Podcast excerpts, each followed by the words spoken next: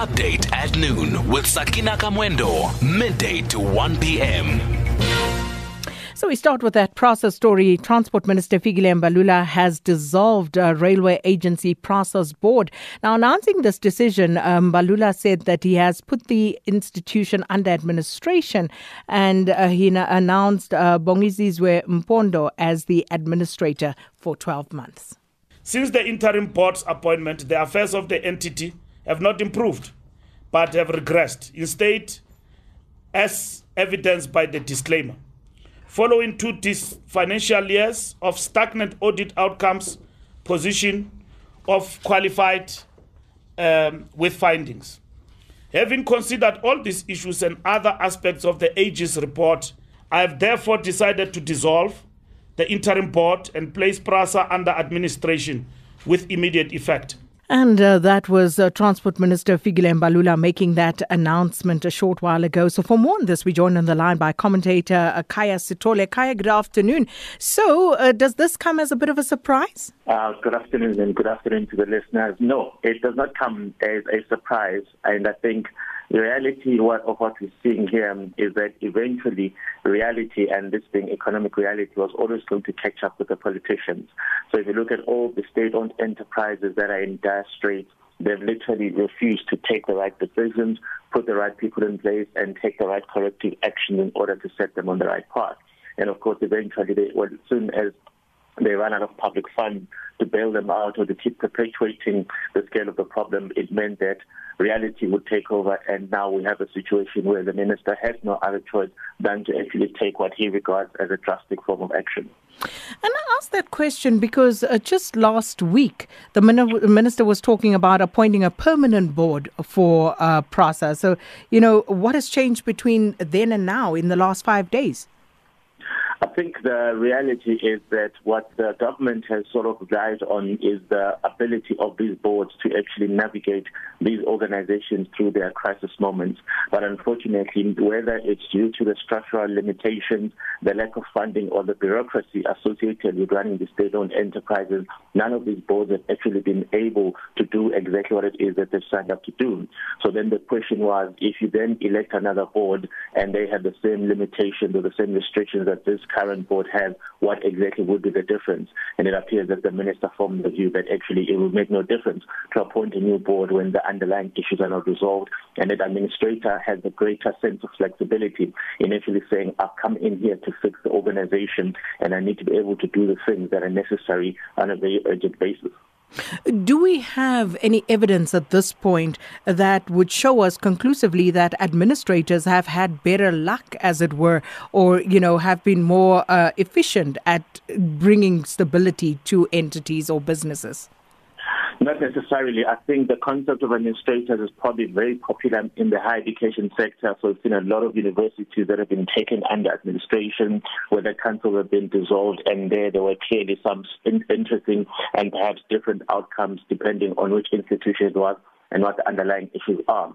When it comes to the more commercial um, state-owned enterprises, the tendency has not been to put them under administration because, of course, they tend to be big employers, and as soon as you talk about issues relating to administration of business rescue scheme, you create anxieties around the workforce issues, and the government has always hesitated to invoke those decisions. So this is probably one going to be one of the few templates that we have that is actually going to indicate to us what happens when an administrator comes in and takes over the operations of an entity. And uh, he made it clear that that uh, that administration uh, administrators appointed for 12 months, given the extent of the problems faced there, given um, you know the financial audits as per the Auditor General's report, do you think that you know you can have a a, a serious turnaround at an entity like PRASA in 12 months? I think the definition of a turnaround itself is elusive because perhaps all the minister expects the administrator to do is really identify what the gaps are in terms of the vacancies and the key personnel that need to be there to be then or whether there are particular issues at the operational level that this current board has not been able to really deal with. And then he will present a report to say, look, in order to turn this entity around on the financial perspective and on the governance perspective, this is what you need to do. So of course in 12 months time, we do not expect him to come around and say it's now the most profitable entity. Every single um, audit query has been resolved, but rather to set the tone of what needs to be done. It is definitely a longer term to actually turn an institution, particularly like PRASA, around. So I don't think the 12 month period is really going to be the litmus test for saying he has to do this in 12 months. He simply has to set the agenda, create a roadmap or a blueprint of what PRASA ought to look like and who needs to be there, and then thereafter we'll see those positions being filled,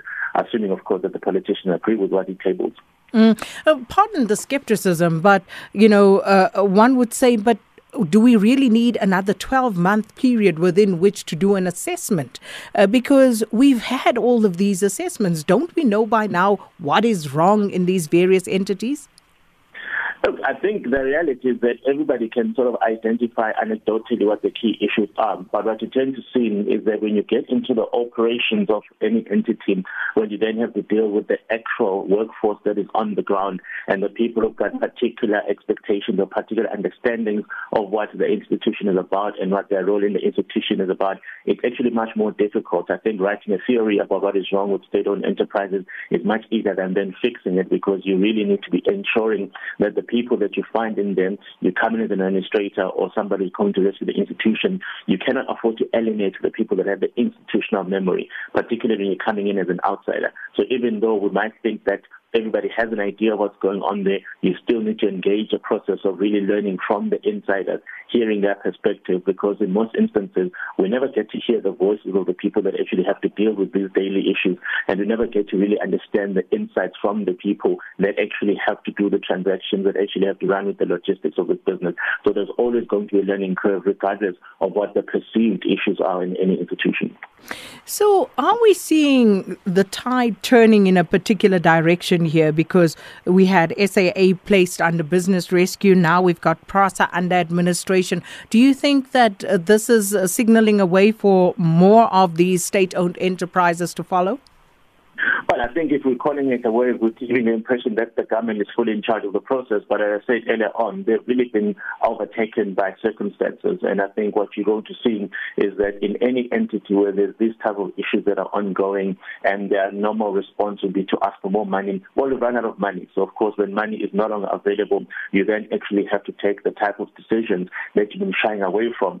So, unfortunately, institutions like the SABC are now firmly on the radar because if they're saying that we can only survive on bailouts and we're now saying that there are no more bailouts for anyone. In fact, the only bailouts we can be entertaining are, are for Eskom given its structural importance to the economy. But for every other state-owned enterprise that has this type of issue that thinks it's going to get a bailout, that era is over. And of course, either an administrator comes in or a business rescue practitioner comes in or liquidation becomes the inevitable outcome. And just finally, accountability. Because how did we get here? Who got us here? Is that not a question that needs to be answered? It's a question that needs to be answered, but it's a question that will not be asked by the people that should ask the question. So, of course, it is the politicians themselves that should be asking the question through the various um, mechanisms, whether it's the committees in parliament or whatever other instruments there are. But everybody knows the answer that it was the politicians that were complicit in getting us here, either by appointing people that were ill suited to the task or simply interfering and then having making those boards completely incapable of executing on their jobs. So we know what the answer is. So this is why nobody actually wants to engage in the question. So when you talk about accountability, well, let's face it, ministers change every single day. So of course, this current minister of transport wasn't there when the genesis of the issues that is now dealing with uh, actually started. So of course, he's got plausible deniability. I wasn't there, and you see that's going to be a universal conversation around the state. We've got the Minister of Public Enterprises who always finds everybody else blame for the state of public enterprises, legitimately because he wasn't there when they started. But then the question is, at what point in time do you then assume accountability for the state of the organizations as they are? And there's still another answer to that. So, if the politicians are not going to ask the right questions and hold people accountable, where does that leave the electorate? Where does that leave ordinary South Africans? Well, that's the reality in that the ordinary electorate are the ones that keep endorsing a government. So if the ordinary electorate is of the opinion that they need to get the government to be accountable, well, we do have an instrument of accountability, and that's the general election. And unfortunately, when one, um, you know, um, party keeps winning the elections, it's difficult to convince them that they're doing something wrong because they'll be saying, well, actually, according to the electorate, we're still the ones with the mandate to do things. So sometimes I do think that the electorate doesn't do itself any favors by not really exhibiting its sense of frustration or its sense of rejection of the status quo through the ballot box. So unfortunately, that's what we're stuck with. Well, we're going to have to leave it there. Thank you so much. Uh, Khaya Sithole, our commentator this afternoon. And in case you've missed it, uh, Transport Minister Fikile Mbalula has dissolved uh, the board of PRASA and placed the entity under administration.